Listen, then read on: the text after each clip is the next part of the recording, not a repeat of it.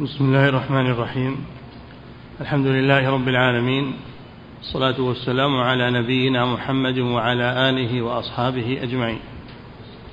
أما بعد قال المصنف رحمه الله باب من الشرك الاستعاذة بغير الله.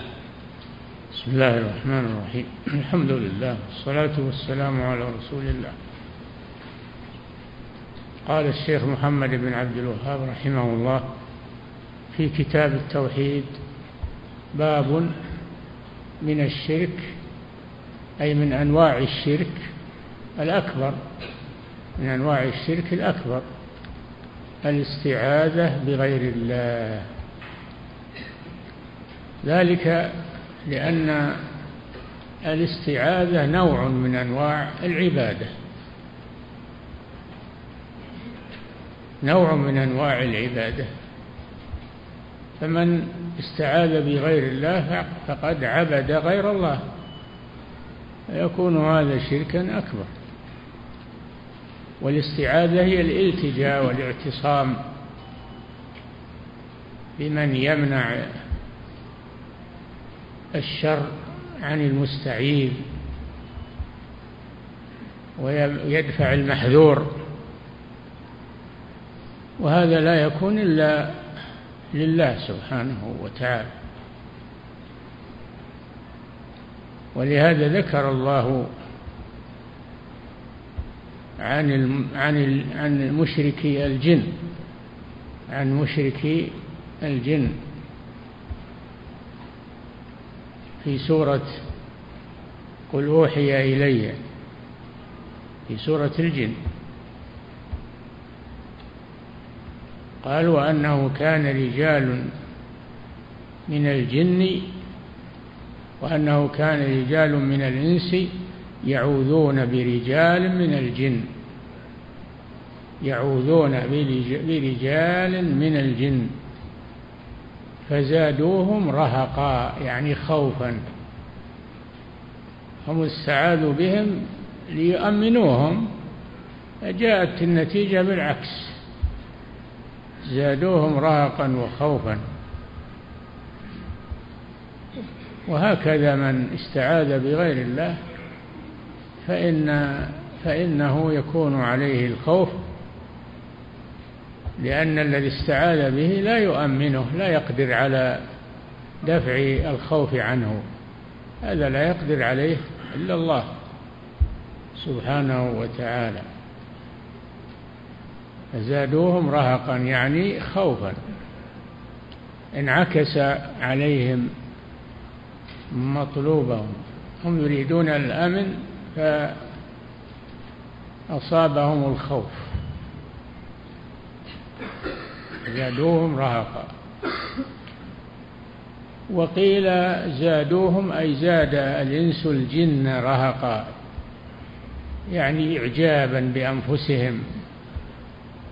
زادوا الجن رهقا يعني إعجابا وتعاظما في أنفسهم. زادوهم رهقا. كانوا في الجاهلية إذا نزلوا منزلا في البر. يقولون نعوذ بسيد هذا الوادي من شر سفهاء قومه. نعوذ بسيد هذا الوادي يعني من الجن من شر سفهاء قومه. هكذا كانوا في الجاهلية يعوذون برجال من الجن ولا يستعيذون بالله سبحانه وتعالى.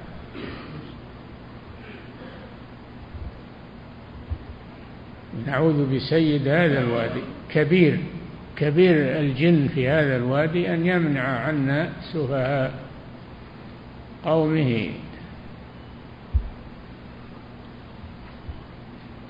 فهذا حكاه الله عن الجن الذين أسلموا واعترفوا بخطئهم أنه قل أوحي إلي أنه استمع نفر من الجن. فقالوا إنا سمعنا قرآنا عجبا. سمعوا الرسول يقرأ في وادي نخلة بين مكة والطائف في صلاة الفجر. فأعجبوا بالقرآن. شيء ما قد سمعوه بعد موسى عليه السلام.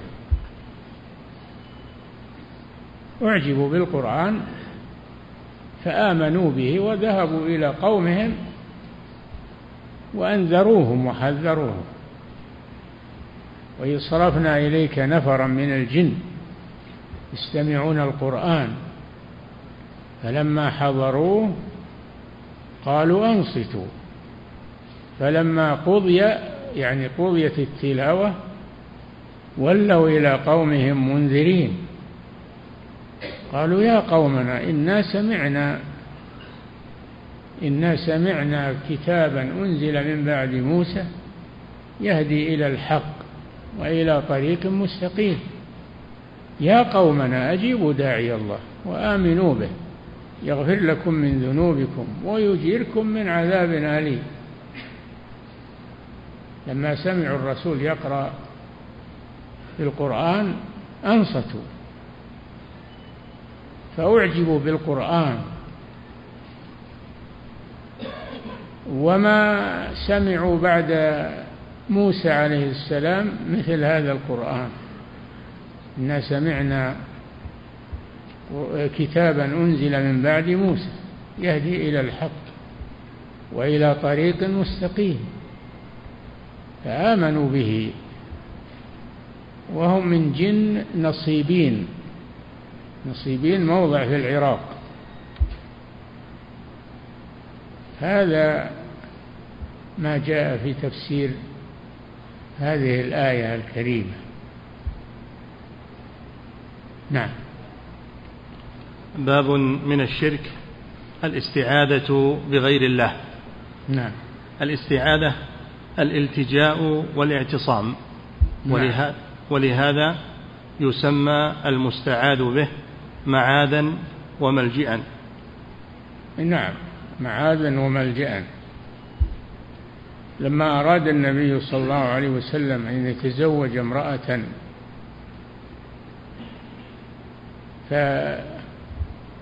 فالنساء خدعتها. قالت لها إذا دخل عليك فقولي أعوذ بالله منك فإنه يزيد حبك عنده. فلما دخل قالت أعوذ بالله منك. قال لقد عذت بمعاذ.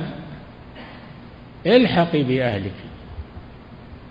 لقد عذت بمعاذ وهو الله سبحانه, سبحانه وتعالى. الحقي بأهلك. طلقها عليه الصلاة والسلام. واستجاب لها. فكان ذلك نقصا عليها خدعت في هذا. نعم. ولهذا يسمى المستعاذ به معاذا وملجا فالعائد بالله قد هرب مما يؤذيه أو يهلكه إلى ربه ومالكه. نعم. واعتصم به واستجار والتجأ إليه. وهذا تمثيل وإلا فما يقوم بالقلب. من الالتجاء إلى الله والاعتصام به والاطراح بين يدي الرب والافتقار إليه والتذلل له أمر لا تحيط به العبارة. قاله ابن القيم رحمه الله. نعم الالتجاء إلى الله يكون باللسان وبالقلب أيضا والقلب هو الأصل هو الأصل حتى ولو لم ينطق بلسانه إذا التجأ إلى الله بقلبه علم الله ما في قلبه فأعاذه وأمنه مما يخاف. نعم.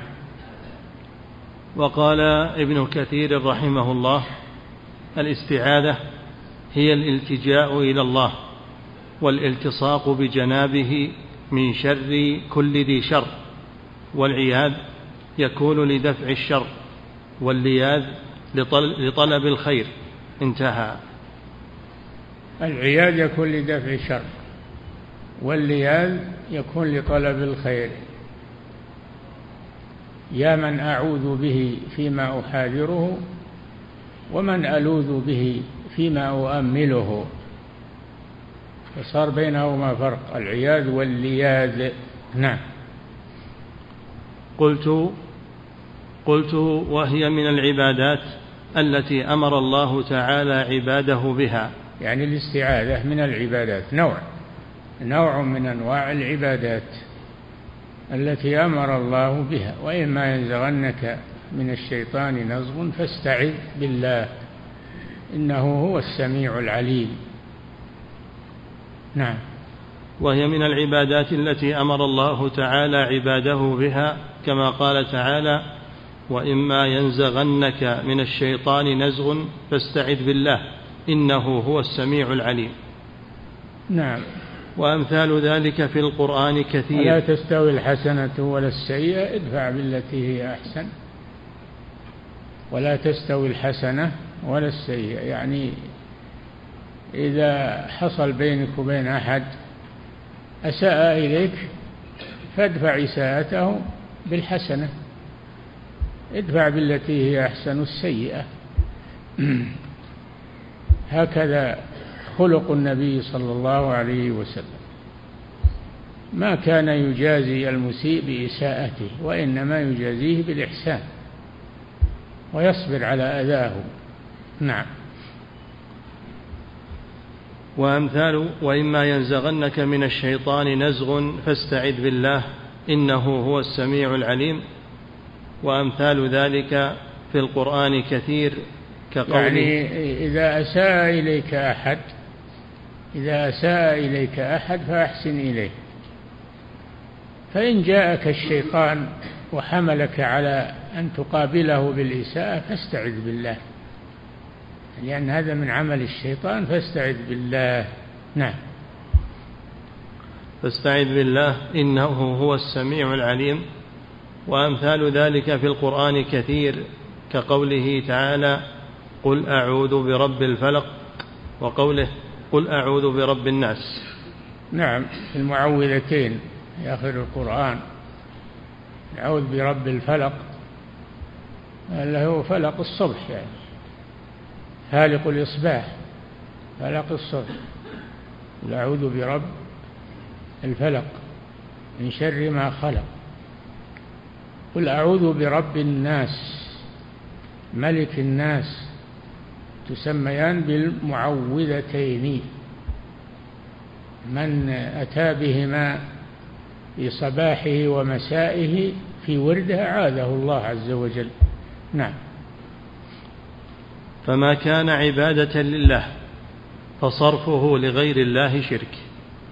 نعم. فمن صرف شيئا من هذه العبادات لغير الله فقد جعله لله شريكا في عبادته. نعم العبادة اسم جامع لكل ما يحبه الله ويرضاه من الأعمال والأقوال الظاهرة والباطنة. كما قال شيخ الإسلام ابن تيمية فمن صرف العبادة أنواع كثيرة فمن صرف منها نوعا من إلى غير الله فقد أشرك بالله عز وجل ومن ذلك الاستعاذة. الاستعاذة نوع من أنواع العبادة. نعم. فمن صرف شيئا من هذه العبادات لغير الله فقد جعله لله شريكا في عبادته ونازع الرب في إلهيته. كما أن من صلى لله وصلى لغيره يكون عابدا لغير الله ولا فرق. لا فرق نعم. لا فرق بين الاستعاذة والصلاة. كلاهما نوعان من أنواع العبادة. نعم. ولا فرق كما سيأتي تقريره قريبا إن شاء الله تعالى. قال المصنف رحمه الله وقول الله تعالى وأنه كان رجال من الإنس يعوذون برجال من الجن فزادوهم رهقا. نعم. قال ابن كثير أي كما نرى أن لنا فضلا على الإنس. لأنهم كانوا يعوذون بنا أي إذا نزلوا واديا أو مكانا موحشا كما كانت عادة العرب في جاهليتها يعوذون بعظيم ذلك المكان من الجان أن يصيبهم شيء بسوء. نعم كانوا يقولون نعوذ بسيد هذا الوادي من شر سفهاء قومه. الله سبحانه وتعالى شرع لعباده شرع لعباده بدل ذلك أن يستعيذوا بالله. إذا نزلوا في مكان أو خافوا أن يستعيذوا بالله بدلا من الاستعاذة بغيره. نعم. وذلك أن الرجل من العرب كان إذا أمسى بواد قفر وخاف على نفسه قال أعوذ بسيد هذا الوادي من سفهاء قومه يريد كبير الجن. نعم. قال مجاهد كانوا إذا هبطوا واديا يقولون نعوذ بعظيم هذا الوادي فزادوهم رهقا.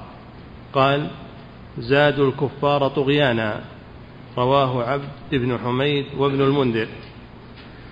نعم. وقال ابن كثير زادوهم رهقا. قيل المراد زادوا الجن رهقا أي تكبرا وإعجابا بأنفسهم. وقيل الجن زادوا الإنس رهقا أي خوفا وذلا لما استعاذوا بهم. نعم. وقال ابن كثير لما رأت الجن أن الإنس يعوذون بهم من خوفهم منهم زادوهم رهقا.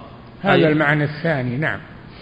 وقال ابن كثير لما رأت الجن أن الإنس يعوذون بهم من خوفهم منهم زادوهم رهقا أي خوفا وإرهابا وذعرا حتى يبقوا أشد منهم مخافة وأكثر تعوذا بهم. نعم تسلطوا عليهم. نعم. كما قال السدي كان الرجل يخرج بأهله فيأتي الأرض فينزلها فيقول أعوذ بسيد هذا الوادي من الجن أن أضر فيه أو مالي أو ولدي أو ماشيتي. قال فإذا عاد بهم من دون الله رهقتهم الجن الأذى عند ذلك. نعم. وذكر عن أبي وذكر عن ابن أبي حاتم بسند إلى عكرمة نحو ذلك. انتهى. وقد, نعم. وقد أجمع العلماء وقد أجمع العلماء على أنه لا يجوز الاستعاذة بغير الله. نعم. وقال ملا علي قاري الحنفي لا تجوز الاستعاذة بالجن. فقد, نعم. فقد ذم الله الكافرين على ذلك وذكر الآية وقال تعالى ويوم يحشرهم جميعا يا معشر الجن قد استكثرتم من الإنس. وقال أولياؤهم من الإنس ربنا استمتع بعضنا ببعض وبلغنا أجلنا الذي أجلت لنا. قال النار مثواكم خالدين فيها إلا ما شاء الله. إن ربك حكيم عليم. نعم. إذا حشر الله جل وعلا الجن والإنس يوم القيامة يعاتب الجن فيقول يا معشر الجن قد استكثرتم من الإنس يعني أذللتموهم خوفتموهم وصرفتم قلوبهم عن الله عز وجل. قال أولياؤهم من الإنس ربنا استمتع بعضنا ببعض. فنحن عظمنا الجن فحصل للجن منفعة التعظيم. وحصل لنا الأمن من الخوف. استمتع بعضنا ببعض. استمتع الجن بالإنس واستمتع الإنس بالجن. وبلغنا أجلنا الذي أجلت لنا وهو يوم القيامة. قال النار مثواكم خالدين فيها. الجن والإنس الذين فعلوا هذا.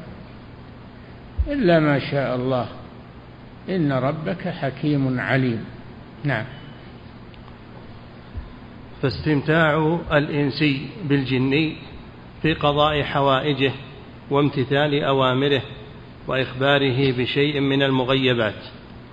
هذا انتفاع الجن الإنس بالجن. نعم. واستمتاع الجني بالإنسي تعظيمه إياه واستعادته به وخضوعه له. انتهى ملخصا. نعم. قال المصنف رحمه الله وفيه أن كون الشيء يحصل به منفعة دنيوية لا يدل على أنه ليس من الشرك.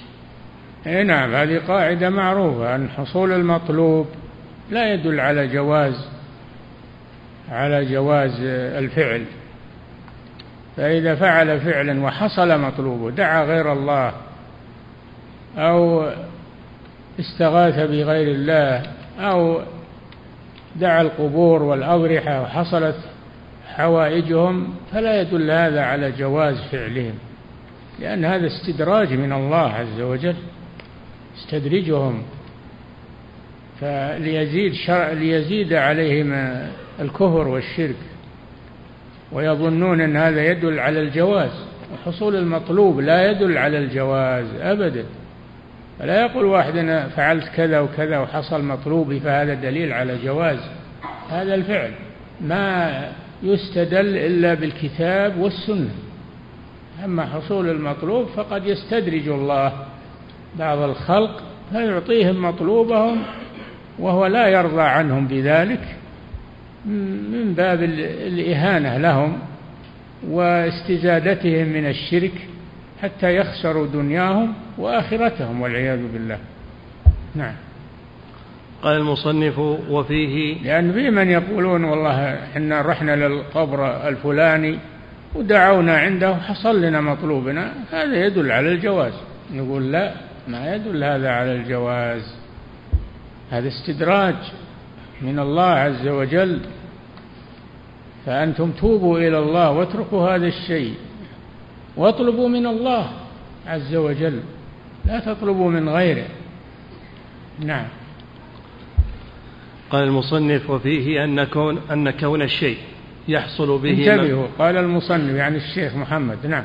قال المصنف رحمه الله وفيه أن كون الشيء يحصل به منفعة دنيوية لا يدل على أنه ليس من الشرك. أي نعم كونه يحصل مطلوب.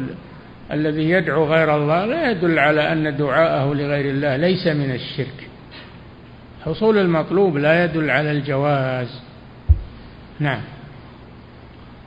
قال المصنف رحمه الله وعن خولة بنت حكيم رضي الله عنها قالت سمعت رسول الله صلى الله عليه وسلم يقول من نزل منزلا فقال أعوذ بكلمات الله التامات من شر ما خلق لم يضره شيء حتى يرحل من منزله ذلك. رواه مسلم.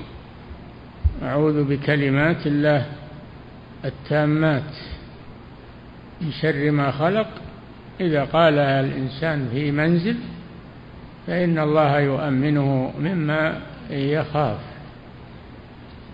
والاستعاذة بكلمات الله الكلمات على نوعين. كلمات كونية وهي الأوامر والنواهي التي يأمر الله بها وينهى ويدبر وكلمات قرآنية كلمات قرآنية وهي من صفات الله كلام الله من صفاته فإذا استعذت به استعذت بالله عز وجل. إذا استعذت بصفة من صفات الله فقد استعذت بالله عز وجل. نعم. وعن خولة بنت حكيم قالت سمعت رسول الله صلى الله عليه وسلم يقول من نزل, من نزل منزلا فقال أعوذ بكلمات الله التامات من شر ما خلق. التامات التي لا لا نقص فيها. نعم. التامات من شر ما خلق لم يضره شيء حتى يرحل من منزله ذلك. نعم. رواه مسلم. نعم. هي خولة بنت حكيم ابن أمية السلمية يقال لها أم شريك ويقال إنها هي الواهبة. هي الواهبة التي وهبت نفسها للنبي صلى الله عليه وسلم وامرأة, وامرأة وهبت نفسها للنبي صلى الله عليه وسلم. فهي التي عرضت نفسها على النبي صلى الله عليه وسلم. نعم. ويقال إنها هي الواهبة. وكانت قبل تحت عثمان بن مضعون. نعم. قال ابن عبد البر وكانت صالحة فاضلة. قوله أعوذ بكلمات الله التامات. شرع الله لأهل الإسلام أن يستعيذوا به بدلا عما يفعله أهل الجاهلية من الاستعاذة بالجن. فشرع الله للمسلمين أن يتعوذوا بأسمائه وصفاته. نعم. قال القرطبي رحمه الله قيل معناه الكاملات يعني التي التامات يعني الكاملات. نعم. قال القرطبي قيل معناه الكاملات التي لا يلحقها نقص ولا عيب كما يلحق كلام البشر. يعني كلام البشر يلحقه نقص وعيب لأنه مثل البشر. وأما كلام الله فلا يلحقه نقص ولا عيب ولذلك سماها التامات. نعم. وقيل معناه الشافية الكافية. هذا من اختلاف التنوع في التفسير. تصير الآية تحتمل عدة معاني وكل مفسر يأخذ معنى من هذه المعاني. هذا ليس ليس اختلاف تضاد وإنما اختلاف تنوع لأن الآية تدل على هذا كله. نعم. وقيل معناه الشافية الكافية وقيل الكلمات هنا هي القرآن فإن الله أخبر عنه بأنه هدى وشفاء. نعم. وهذا الأمر على جهة الإرشاد إلى ما يدفع به الأذى. نعم. ولما كان ذلك استعاذة بصفات الله تعالى كان من باب المندوب إليه المرغب فيه. وعلى هذا فحق المستعيذ بالله تعالى أو بأسمائه وصفاته أن يصدق الله في التجائه إليه وتوكل في ذلك عليه ويحضر ذلك في قلبه. فمتى فعل ذلك وصل إلى منتهى طلبه ومغفرة ذنبه. نعم. قال شيخ الإسلام وقد نص الأئمة كأحمد وغيره على أنه لا تجوز الاستعاذة بمخلوق. وهذا مما استدلوا به على أن كلام الله غير مخلوق. آه نعم. استدلوا على أن كلام الله غير مخلوق. لأن الاستعاذة بالمخلوق لا تجوز. قد شرع النبي صلى الله عليه وسلم الاستعاذة بكلمات الله دل على أنها غير مخلوقة وأنها صفة من صفات الله عز وجل. نعم. وهذا مما استدلوا به على أن كلام الله غير مخلوق قالوا هذا رد على الجهمية والمعتزلة الذين يقولون كلام الله مخلوق. نعم. وهذا مما استدلوا به على أن كلام الله غير مخلوق قالوا لأنه ثبت عن النبي صلى الله عليه وسلم أنه استعاذ بكلمات الله وأمر بذلك. نعم. والاستعاذة بالمخلوق لا تجوز. نعم. ولهذا نهى العلماء عن التعازيم والتعاويذ التي لا يعرف معناها خشية أن يكون فيها شرك. نعم التعاويذ والتعازيم اللي هي الأوراق اللي تكتب وتعلق على على الصبيان وعلى نهى فريق يعني إذا كانت هذه التعازيم وهذه التعاويذ فيها شرك هذه بالإجماع لا تجوز. أما إذا كانت من القرآن ومن أسماء الله وصفاته قد اختلف العلماء في ذلك قيل أيضا لا تجوز وقيل لا بأس بذلك. نعم. وقال ابن القيم رحمه الله ومن ذبح للشيطان ودعاه واستعاذ به وتقرب إليه بما يحب فقد عبده. نعم. وإن لم يسم ذلك عبادة ويسم ويسميه استخداما. استخداما نعم. العبرة بالحقائق لا بالأسماء. نعم. فقد عبده وإن لم يسم ذلك عبادة ويسميه استخداما. وصدق هو استخدام من الشيطان له. نعم. فيصير فيصير من خدم الشيطان وعابديه وبذلك يخدم يخدمه الشيطان. لكن خدمة الشيطان له ليست خدمة عبادة فإن الشيطان لا يخضع له ولا يعبده كما يفعل هو به. نعم. قوله من شر ما خلق قال ابن القيم أي من كل شر في أي مخلوق قام به الشر من حيوان أو غيره إنسيا كان أو جنيا أو هامة أو دابة أو ريحا أو صاعقة أي نوع كان من أنواع البلاء في الدنيا والآخرة نعم وما ها هنا موصولة ليس نعم. إلا من شر ما خلق من شر الذي خلق لأن ما بمعنى الذي موصولة. نعم. وما ها هنا موصولة ليس إلا وليس المراد بها العموم الإطلاقي بل المراد التقييدي الوصفي والمعنى من شر كل مخلوق فيه شر. لا نعم لأن ما كل المخلوقات فيها شر. الشر في بعض المخلوقات. نعم. والمعنى من شر كل مخلوق فيه شر لا من شر كل ما خلقه الله فإن الجنة والملائكة والأنبياء ليس فيهم شر. نعم. والشر يقال على شيئين على الألم وعلى ما يفضي إليه. الشر يطلق على شيئين نعم. على الألم وعلى ما يفضي إليه. على الألم الوجع و... نعم وعلى ما يفضي إليه الألم. نعم. قوله لم يضره شيء حتى يرحل من منزله ذلك قال القرطبي رحمه الله. هذا خبر صحيح وقول صادق علمنا صدقه دليلا وتجربة.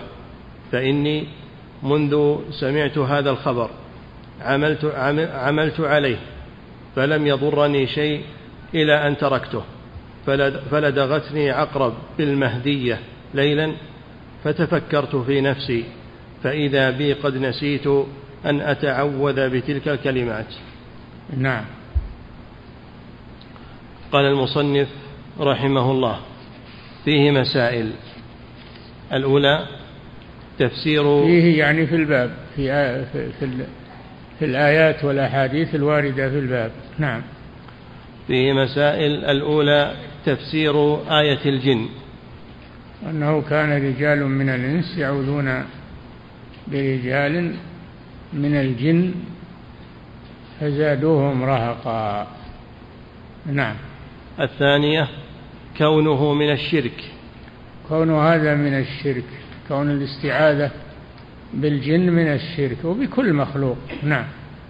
الثالثة الاستدلال على ذلك بالحديث لأن العلماء يستدلون به على أن كلمات الله غير مخلوقة قالوا لأن الاستعاذة بالمخلوق شرك.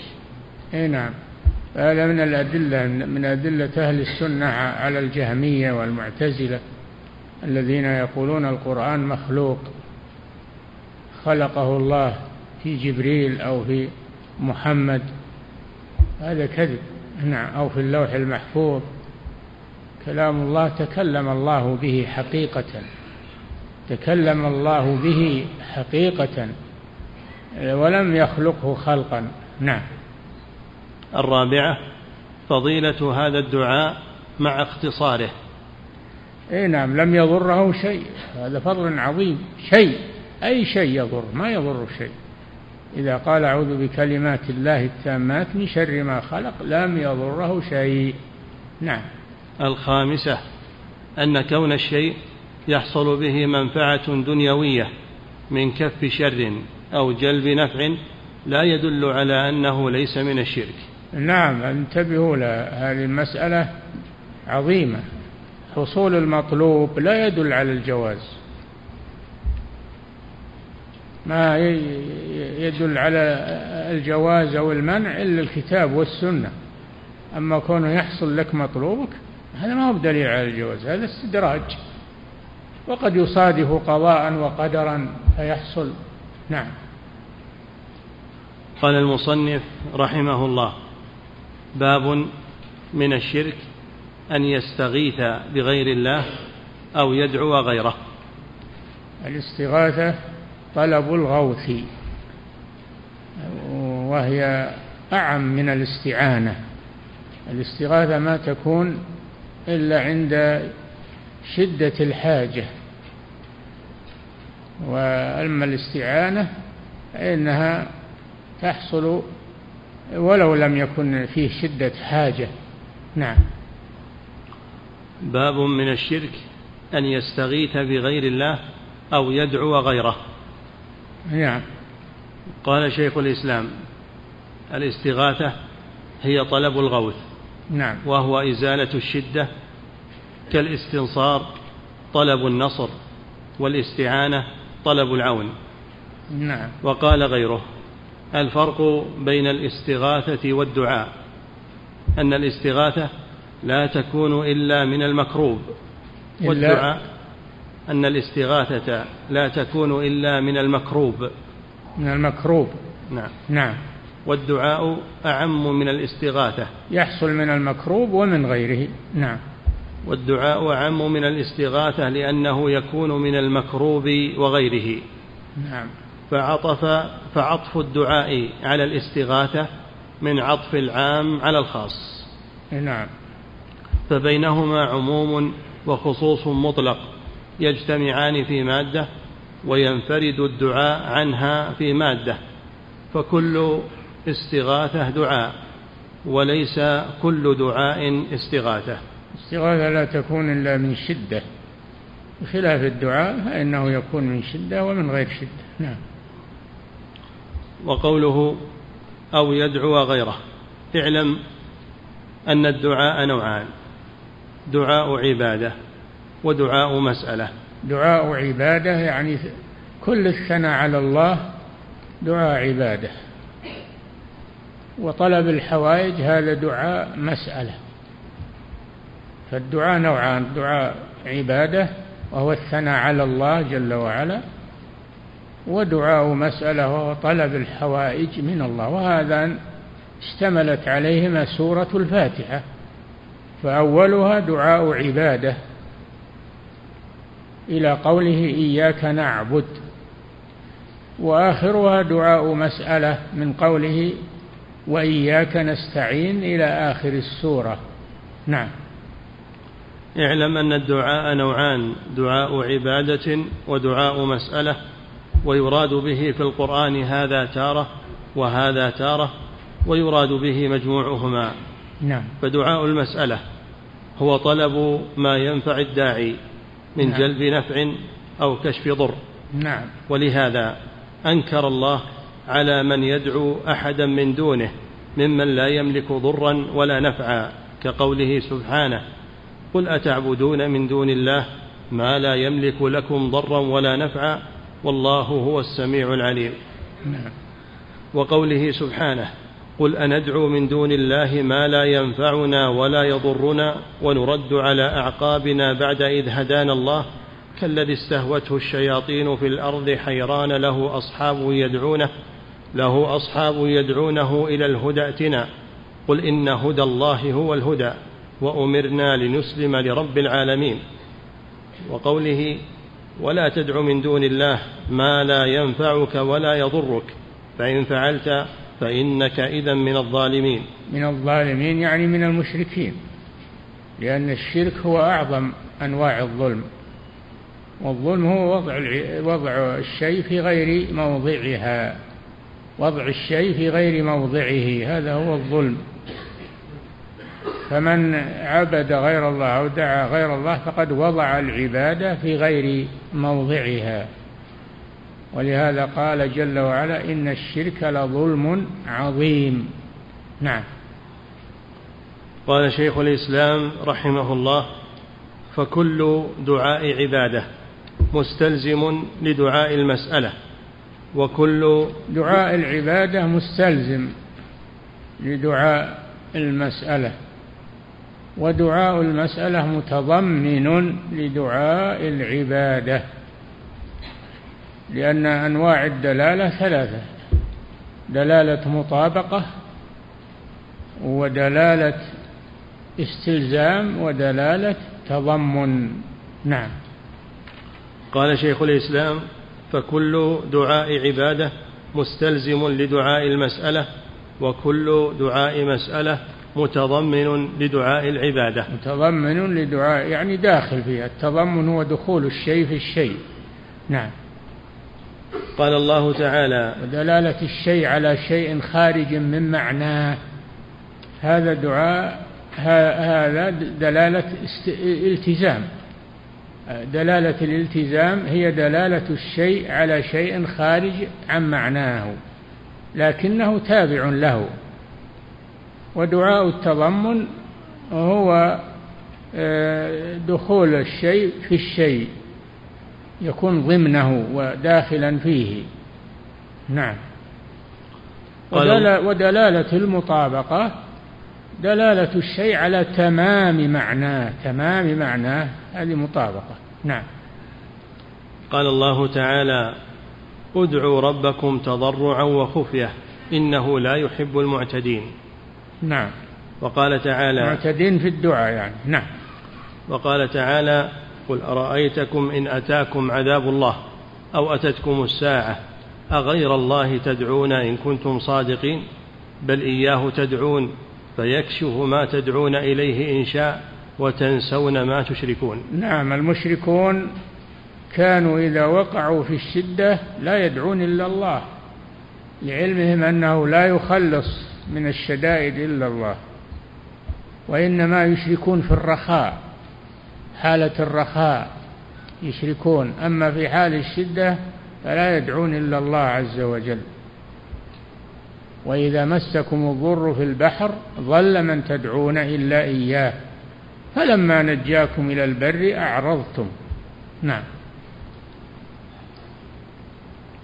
وقال تعالى وأن المساجد لله فلا تدعوا مع الله أحدا.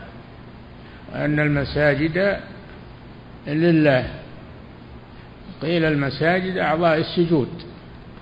أنها لله فلا تسجد بها إلا لله سبحانه وتعالى. وقيل أعم المساجد هي أعضاء السجود وأيضا مواضع الصلاة. مواضع الصلاة نعم. وقال تعالى له دعوة الحق والذين يدعون من دونه لا يستجيبون لهم بشيء إلا كباسط كفيه إلى الماء ليبلغ فاه وما هو ببالغه وما دعاء الكافرين إلا في ضلال. له دعوة الحق. الدعوة الحق هي دعوة الله عز وجل والطلب منه وحده.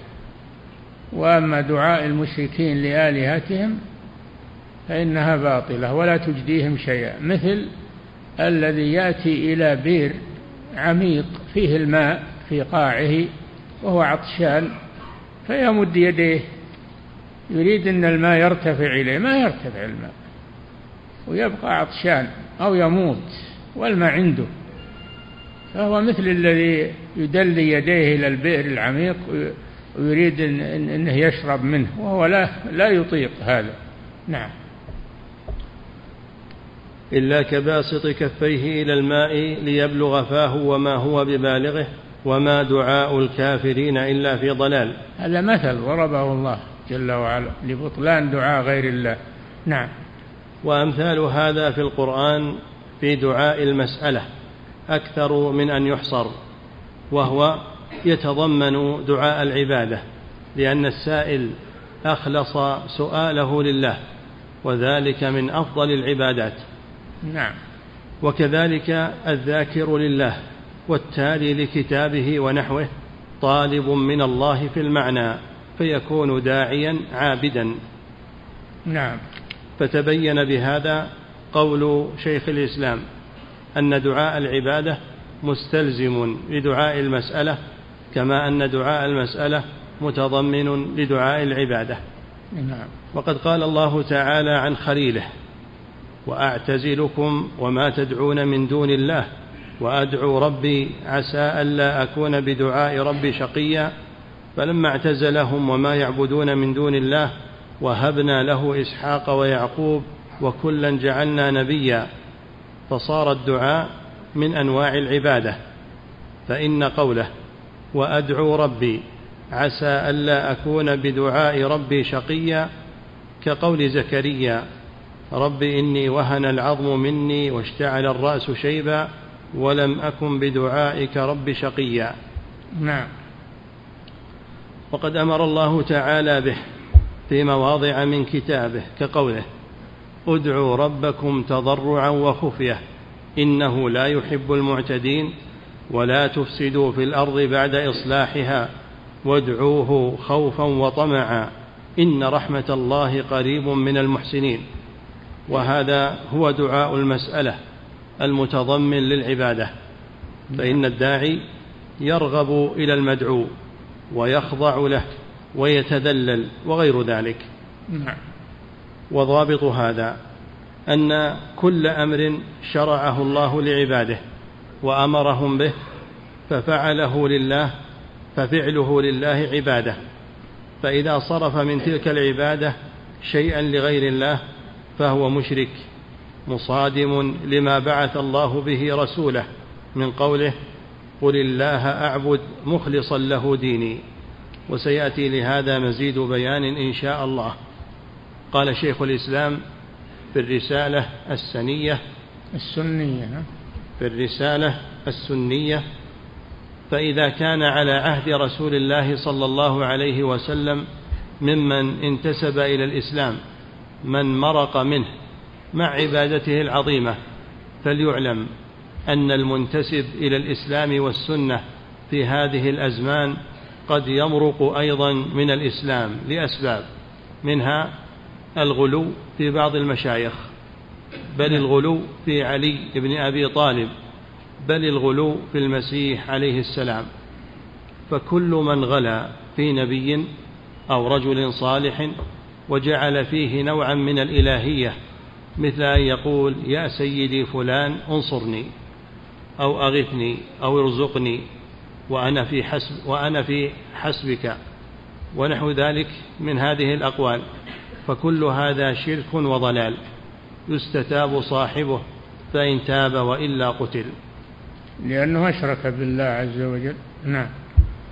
فإن الله سبحانه وتعالى إنما أرسل الرسل وأنزل الكتب ليعبد وحده. لا شريك له ولا يدعى معه إله آخر. والذين يدعون مع الله آلهة أخرى مثل المسيح والملائكة والأصنام لم يكونوا يعتقدون أنها تخلق الخلائق أو تنزل المطر أو تنبت النبات وإنما كانوا يعبدونهم أو يعبدون قبورهم أو يعبدون صورهم يقولون ما نعبدهم إلا ليقربونا إلى الله زلفى. شفعاء يريدون منهم الشفاعة عند الله. يعبدونهم يصرفون لهم شيء من من أنواع العبادات ليشفعوا لهم عند الله بزعمهم. نعم. وإنما كانوا يعبدونهم أو يعبدون قبورهم أو يعبدون صورهم يقولون ما نعبدهم إلا ليقربونا إلى الله زلفى. ويقولون هؤلاء شفعاؤنا عند الله. ويعبدون من دون الله ما لا يضرهم ولا ينفعهم. ويقولون هؤلاء شفعاؤنا عند الله. فهم يعبدون هذه يعبدون الملائكة أو الأنبياء أو الصالحين. يقولون نريد أنهم يشفعون لنا عند الله. يصرفون لهم شيء من العبادة ويقولون هؤلاء يشفعون لنا عند الله. هذا شرك. يعبدون من دون الله ما لا يضرهم ولا ينفعهم ويقولون هؤلاء شفعاؤنا عند الله. نعم. فبعث الله سبحانه وتعالى رسله تنهى أن يدعى أحد من دونه. لا دعاء عبادة ولا دعاء استعانة. انتهى. نعم. وقال أيضا من جعل بينه وبين الله وسائط يتوكل عليهم ويدعوهم ويسألهم كفر إجماعا. نعم. نقله عنه صاحب الفروع وصاحب الإنصاف وصاحب الإقناع. صاحب الفروع هذا في المذهب كتاب فقه كتاب فقه في المذهب لابن مفلح للإمام ابن مفلح. وكتاب إيش؟ صاحب الإنصاف وصاحب والإنصاف للمرداوي. نعم. وصاحب الإقناع. والإقناع لمنصور البهوتي. نعم. ونقله عنه صاحب الفروع وصاحب الإنصاف وصاحب الإقناع وغيرهم وذكره في مسألة الوسائط ونقلته منه في الرد على ابن جرجيس. اي نعم. الشيخ عبد الرحمن بن حسن نقل هذا في رد على ابن جرجيس الذي ظهر من العراق وهو يدعو إلى الشرك. جاء إلى إلى أهل نجد بصفة أنه طالب علم وأنه ولازم الشيخ أبا بطين في عنيزة على أنه يطلب العلم وهو جاي يدعو إلى الشرك. تبين هذا في آخر عمره في آخر أمره. فردوا عليه. وممن رد عليه الشيخ البطين رسالة الانتصار ورد عليه الشيخ عبد الرحمن بن حسن في في كتابه الرد على ابن جرجيس. نعم. وقال ابن القيم رحمه الله ومن أنواعه أي الشرك طلب الحوائج من الموتى. ومن أنواعه. وقال ابن القيم رحمه الله ومن أنواعه أي الشرك طلب الحوائج من الموتى والاستغاثة بهم والتوجه إليهم. وهذا أصل شرك العالم. فإن نعم. فإن الميت قد انقطع عمله وهو لا يملك لنفسه نفعا ولا ضرا. فضلا عمن استغاث به أو سأله أن يشفع له إلى الله. النبي صلى الله عليه وسلم يقول إذا مات الإنسان انقطع عمله إلا من ثلاث صدقة جارية أو علم ينتفع به أو ولد صالح يدعو له فالميت ينقطع عمله بموته. إلا هذه الثلاث فكيف يطلب منهم وهم لا يقدرون على أن يعملوا لأنفسهم؟ ما يقدرون على أن يعملوا لأنفسهم.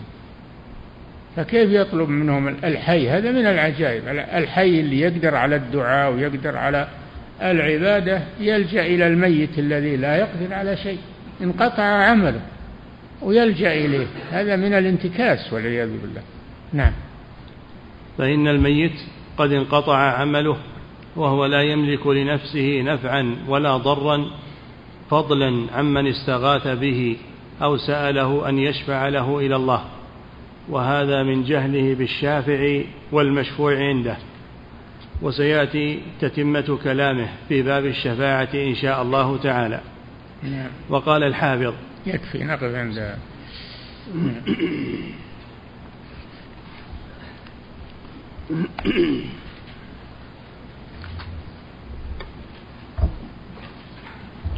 فضيلة الشيخ وفقكم الله الذي يستعيذ بالجن. ويقول إنما أستعيذ بالمسلمين منهم فيما يقدرون عليه. هل يصلى؟ ما يجوز الاستعاذة أو الاستعانة ما يجوز بالغائب. ولو كان حيا الغائب ما يستعان به إنما يستعان بالحي الحاضر القادر على ما تريد منه. ثلاثة شروط. أن يكون حيا لا ميتا. أن يكون حاضرا لا غائبا. أن يكون قادرا على ما تطلب منه لا عاجزا. نعم. فضيلة الشيخ وفقكم الله ويسأل حفظكم الله من كان مستعيذا بالجن ويقول إنما يستعيذ بالمسلمين هل يصلى خلفه؟ لا. اللي يستعين بالجن لا يصلى خلفه لأنه مشرك. لأنه مشرك وأنه كان رجال من الإنس. يعوذون برجال من الجن فزادوهم رهقا. نعم. لا يجوز الاستعاذة بغير الله سبحانه وتعالى ولا الاستعانة إلا بالله فيما لا يقدر عليه إلا الله. أما الشيء اللي يقدر عليه المخلوق تستعين به تستعين به فيما يقدر عليه. والله في عون العبد ما كان العبد في عون أخيه. نعم.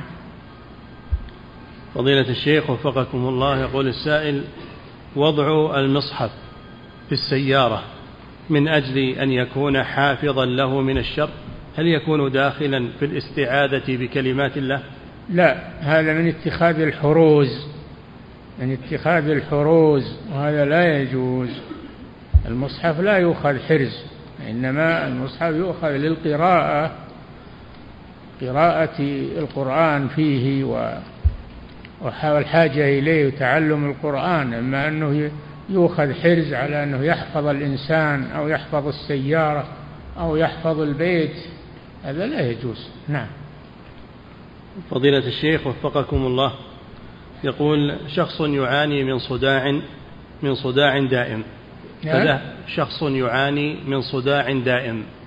فذهب إلى راق فأعطاه قطعة قماش مخيطة وقال ضعها تحت رأسك عند النوم فسأله ما بها قال فيها ورقة مكتوب فيها آيات وتعاويذ نبوية هل يشرع له أن يستعملها؟ لا هذا حرز من اتخاذ الحروز لكن عند النوم يقرأ من القرآن يقرأ آه، سورة الإخلاص والمعوذات يقرأ آية الكرسي عند النوم هذا الذي ينفعه. أما أنه يجعل حرزا عند رأسه هذا ما ما يجوز ولا ينفعه أيضا. نعم. فضيلة الشيخ وفقكم الله يقول السائل هل صحيح أن الجن تخاف من الذئاب؟ وهل ورد في ذلك دليل لأن هناك رقاة يستعملون هذا الأمر عند رقيتهم؟ والله ما ندري هذه أمور ما ندري عنها. الذئاب أنت تخاف منهم ما هو بس الجن السباع وكل يخاف منها. نعم. فضيلة الشيخ وفقكم الله يقول السائل عندما أريد أن أعوذ أولادي جميعا بكلمات الله فهل ينفعهم ذلك؟ عندما أريد أن أعوذ أولادي جميعا أعوذهم بكلمات الله. فهل ينفعهم ذلك أو لا بد من حضورهم عندي وأن أقرأ هذه الاستعاذة عليهم؟ لا ما هو بلازم حضورهم. تورد تورد على نفسك وعليهم وتعيد نفسك وتعيدهم ولو كانوا غير حاضرين. نعم. فضيلة الشيخ وفقكم الله يقول السائل هناك أمور وخوارق للعادة يفعلها بعض الناس وهم يدعون أنهم أولياء لله فكيف أفرق وأميز بين أولياء الله وبين, وبين من يدعي ذلك بإعانة الشيطان له؟ يا أخي فيه كتاب لابن القيم اسمه إغاثة اسمه الفرقان. اسمها الفرقان. ما هو لابن القيم لشيخ الإسلام ابن تيمية. الفرقان بين أولياء الرحمن وأولياء الشيطان الذي تجري على يده خارقة للعادة. انظر إلى عمله إن كان من أهل الخير وأهل الدين هذه كرامة هذه كرامة. إن كان من أهل الشر فهذه خارق شيطاني لا يغتر بها. نعم. فضيلة الشيخ وفقكم الله يقول السائل بعض من الناس إذا أصابهم ذعر وخوف فإنهم يقولون وينادون أمهم فيقولون يا أمه وقد صارت هذه عادة وهو منتشر بينهم. هذا عند الأطفال هذا عند الأطفال. تعودنا الطفل أنه ينادي أمه لأن ما ما يعينه وينفعه في صغره إلا, إلا أمه فهو يناديها إذا مسه شيء أو, أو, أو آلمه شيء. هذه من عادة الأطفال. أما العقلاء فلا يعملون هذا. ما سمعنا عاقل ينادي يمه لا منه أصابه شيء. ينادي الله سبحانه وتعالى ويدعو الله. نعم. فضيلة الشيخ وفقكم الله. يقول من يقول بأن الاستعاذة بالمخلوق جائزة وليست شركا بشرط أن يكون المخلوق حيا حاضرا قادرا. فهل قوله هذا له وجه؟ الاستعاذة نوع من أنواع العبادة لا تكون إلا لله عز وجل. أما الاستعانة في فرق بين الاستعاذة والاستعانة. تستعين بمخلوق يقدر حاضر عندك لا بأس. أما الاستعاذة ما تستعيذ إلا بالله عز وجل لأنها نوع من أنواع العبادة. نعم. فضيلة الشيخ وفقكم الله يقول ورد في حديث أنه إذا أضاع الإنسان حاجة له فإنه ينادي فيقول يا عباد الله احبسوا أو يا عباد الله أعينوني. يقول هل هذا فيه دلالة على الاستعانة بالجن؟ هذا الحديث من المتشابه. المتشابه لا يستدل به يستدل بالأدلة الواضحة اللي ما فيها اشتباه ولا فيها إشكال. هذا يتوقف فيه. نعم. فضيلة الشيخ وفقكم الله. يقول السائل ما حكم قول القائل توكلت على الله ثم على فلان؟ لا توكلت هذا ما يكون إلا لله. لكن يقول وكلت فلان لا بأس. وكلت فلان. نعم. فضيلة الشيخ وفقكم الله. يقول السائل بعض الرقاة ومفسري الرؤى عند الاتصال ببعضهم يسأل الراقي ويقول الراقي أو المفسر إنك أيها المتصل إنك إنك أيها المتصل تسكن أيها المتصل. المتصل إيه؟ نعم. تسكن في محل كذا ومكان السحر الذي سحرت في ذاك المنزل. ونوع سيارتك كذا وكذا. يقول هل هذا يدل على أنه يستعين بالجن؟ هذا من ادعاء علم الغيب. ونعم يستعين بالجن لأنهم يخبرونه عن لأن الجن يعلمون ما لا يعلمه الإنس فهو يستعين بهم. هذا لا يجوز وهو من ادعاء علم الغيب. نعم. فضيلة الشيخ وفقكم الله يقول السائل هناك مواقع في الإنترنت يستطيع الإنسان فيها أن يتعلم كيفية تحضير الجن واستعمالهم. نسأل الله العافية. يقول هل للإنسان أن يدخلها لمجرد الاطلاع فقط؟ لا لا ولا ينظر فيها ويبتعد عنها. نعم هذه مصائب حدثت الآن في الجوالات والاتصالات وينشر فيها الشر والدعوة إلى الباطل فعلى المسلم أنه يبتعد عنها. الجوالات للحاجة. تبغى تكلم أحد ولا يكلمك أحد. وما عدا ذلك لا تنخدع بما ينشر فيها. نعم. فضيلة الشيخ وفقكم الله. يقول السائل حفظكم الله. يعرض في بعض الفضائيات العربية مقاطع للسحرة من جهة أنه سحر تخيلي وخفة يد. هل يجوز لا يجوز هذا. هذا لا يجوز. هذا ترويج للسحر. هذا ترويج للسحر ودعوة للسحر. لا يجوز هذا. نعم. فضيلة الشيخ وفقكم الله. يقول السائل كثيرا ما يردد بعض الناس بأن بعض بلاد المسلمين إنما فتحت عن طريق رؤيتهم لأخلاق المسلمين السمحة. ها؟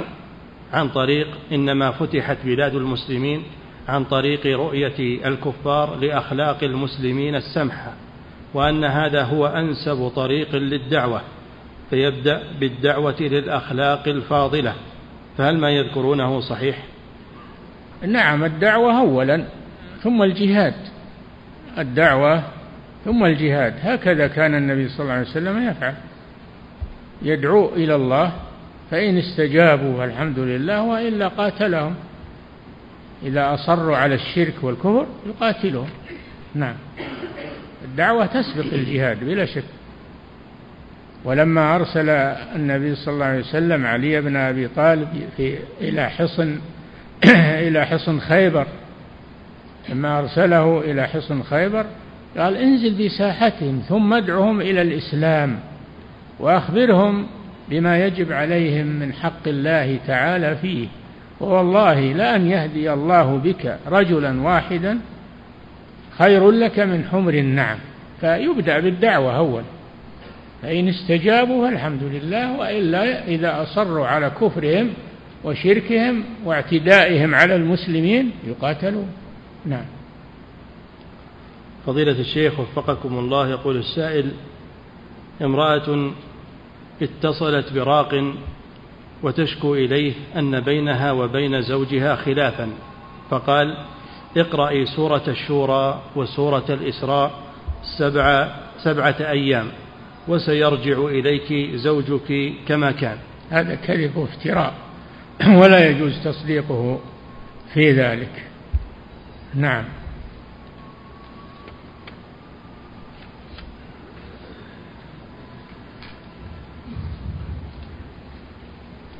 我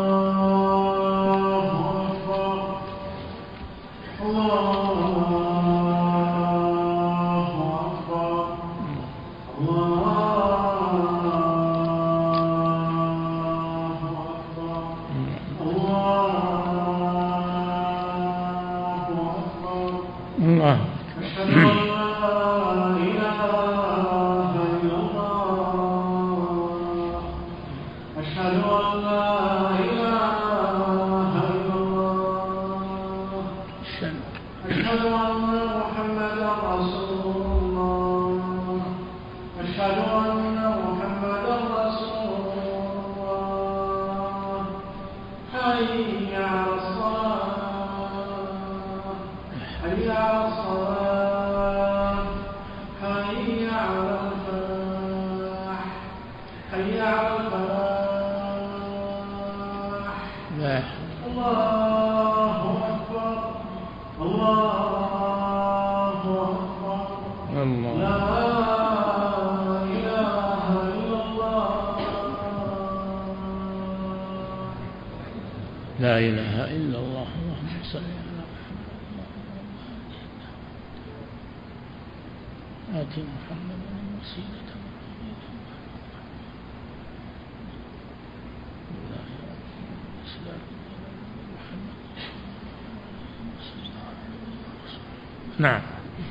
فضيلة الشيخ وفقكم الله.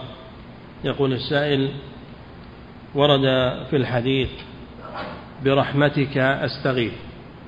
يقول هل يجوز أن يستعيذ الإنسان بصفة الرحمة وأن يقول أيضا يا رحمة الله؟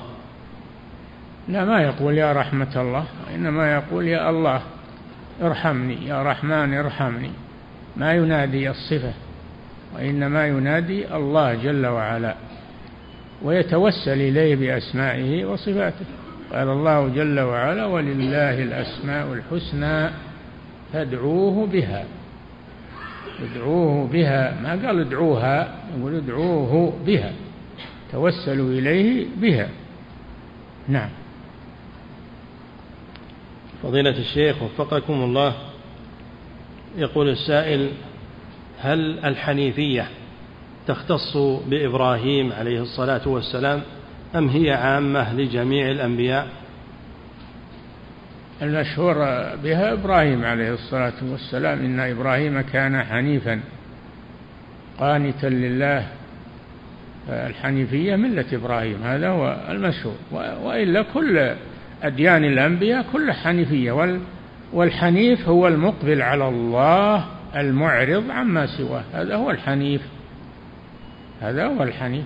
فهي بالمعنى العام تعم جميع الأنبياء لكن بالمعنى الخاص خاصة بإبراهيم عليه الصلاة والسلام.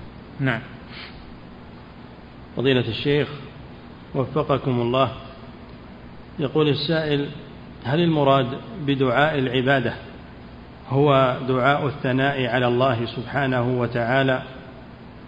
اي نعم يا رحمن يا رحيم يا حي يا قيوم يا ذا الج... هذا دعاء عبادة. ثناء على الله كله دعاء عباده. اقرا الفاتحة تشوف. الحمد لله رب العالمين الرحمن هذا ثناء على الله. الرحمن الرحيم مالك يوم الدين إياك نعبد وإياك نستعين. هذا دعاء عبادة. كله ثناء على الله عز وجل. ثم قال اهدنا الصراط المستقيم إلى اخره هذا دعاء مسألة. نعم. فضيلة الشيخ وفقكم الله يقول السائل في الورد الصباحي والمسائي يقول الإنسان أعوذ بكلمات الله التامات من شر ما خلق. نعم. يقول إذا قالها حفظكم الله في ورده الصباحي ثم نزل منزلا فهل يكرر هذه الاستعاذة أم تكفي ما قاله في الصباح؟ لا المنزل خاص. إذا نزل منزلا يقول هذه في المنزل لأن سببها خاص نزول المنزل. وأما قولها في الصباح هذا عام. نعم. فضيلة الشيخ وفقكم الله. يقول في قوله سبحانه وتعالى في الدعاء إنه لا يحب المعتدين. يقول هل التلحين في الدعاء وترتيله يكون داخلا في الاعتداء؟ الاعتداء في الدعاء أن تدعو على أحد ما يستحق أن تدعو عليه. تدعو عليه بالموت تدعو عليه بالعقوبة وهو ما يستحق هذا. هذا من الاعتداء في الدعاء. ومن الاعتداء في الدعاء أيضا أن تدعو أن تطلب شيئا لا يليق بك مثل أن تسأل الله منازل الأنبياء وأن تكون في منزلة الرسول صلى الله عليه وسلم وما أشبه هذا ما يليق بك هذا من الاعتداء في الدعاء تطلب شيئا لا يليق بك. نعم. فضيلة الشيخ وفقكم الله يقول السائل هل صحيح أن من أسلم في بلاد الكفار أن الهجرة بالنسبة إليه مستحبة وليست بواجبة؟ لا الهجرة واجبة على من يستطيع على من لا يس على من لا يقدر على إظهار دينه. من لا يقدر على إظهار دينه تجب عليه الهجرة إذا استطاع. وإذا لم يستطع يبقى ويتمسك بدينه إلى أن يستطيع ثم يهاجر. نعم. فضيلة الشيخ وفقكم الله يقول السائل هل مجرد الخوف من الجن يعد من أنواع الشرك؟ الخوف اللي لا ليس معه عمل وليس معه صرف شيء من أنواع العبادة هذا ما هو بخوف هذا جبن هذا يعتبر من الجبن ومن الخور. نعم.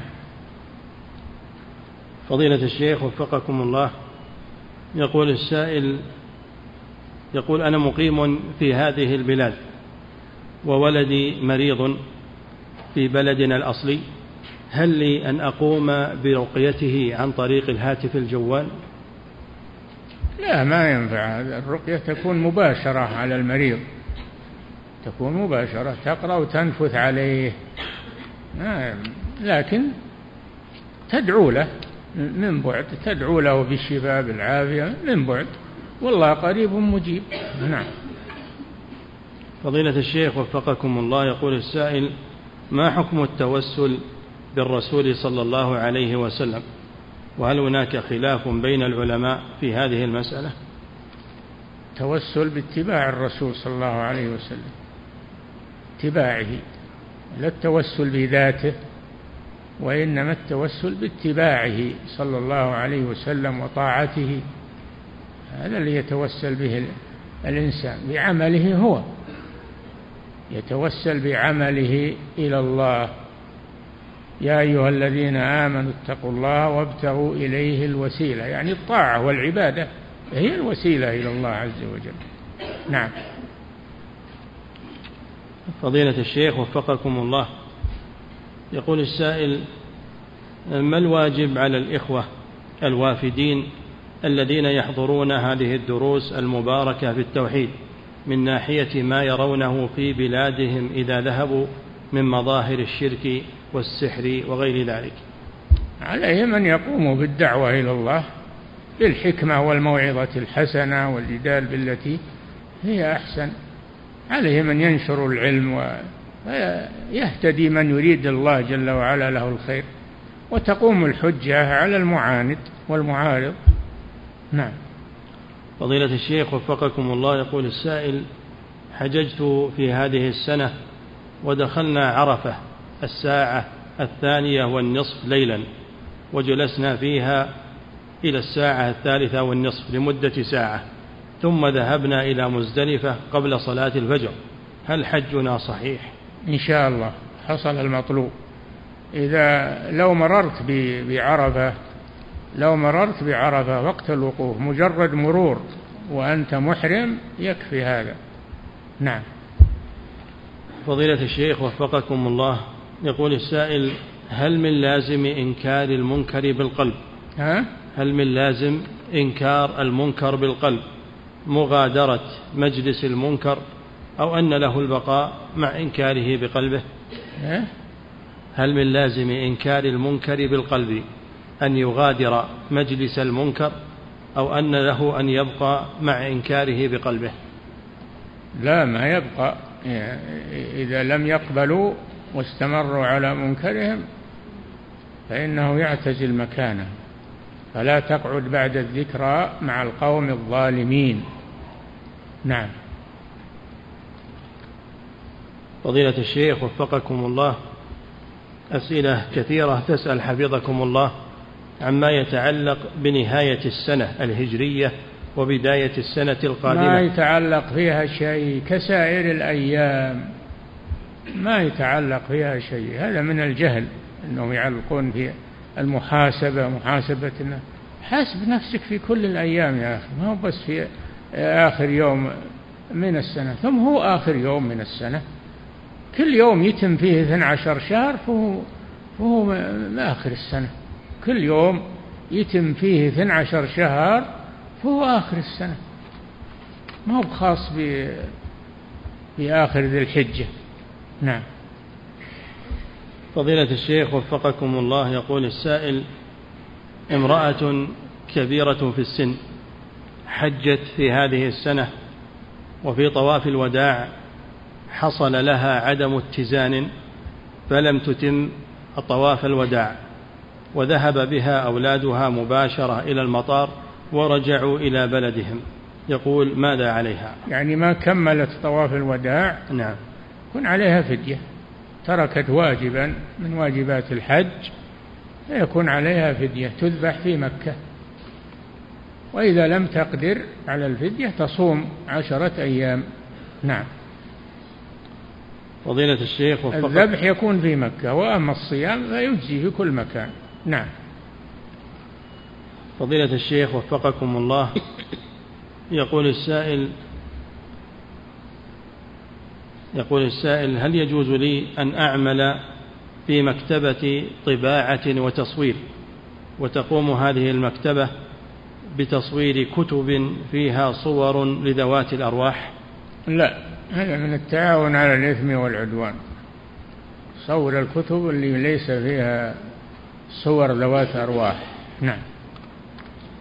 فضيلة الشيخ وفقكم الله هذه امرأة تسأل من خارج هذه البلاد تقول هل يجوز أن يأخذني أبي إلى بلاد مصر ويتركني فيها لوحدي لأجل تعلم اللغة العربية وأكون في بيت مع أخوات مسلمات؟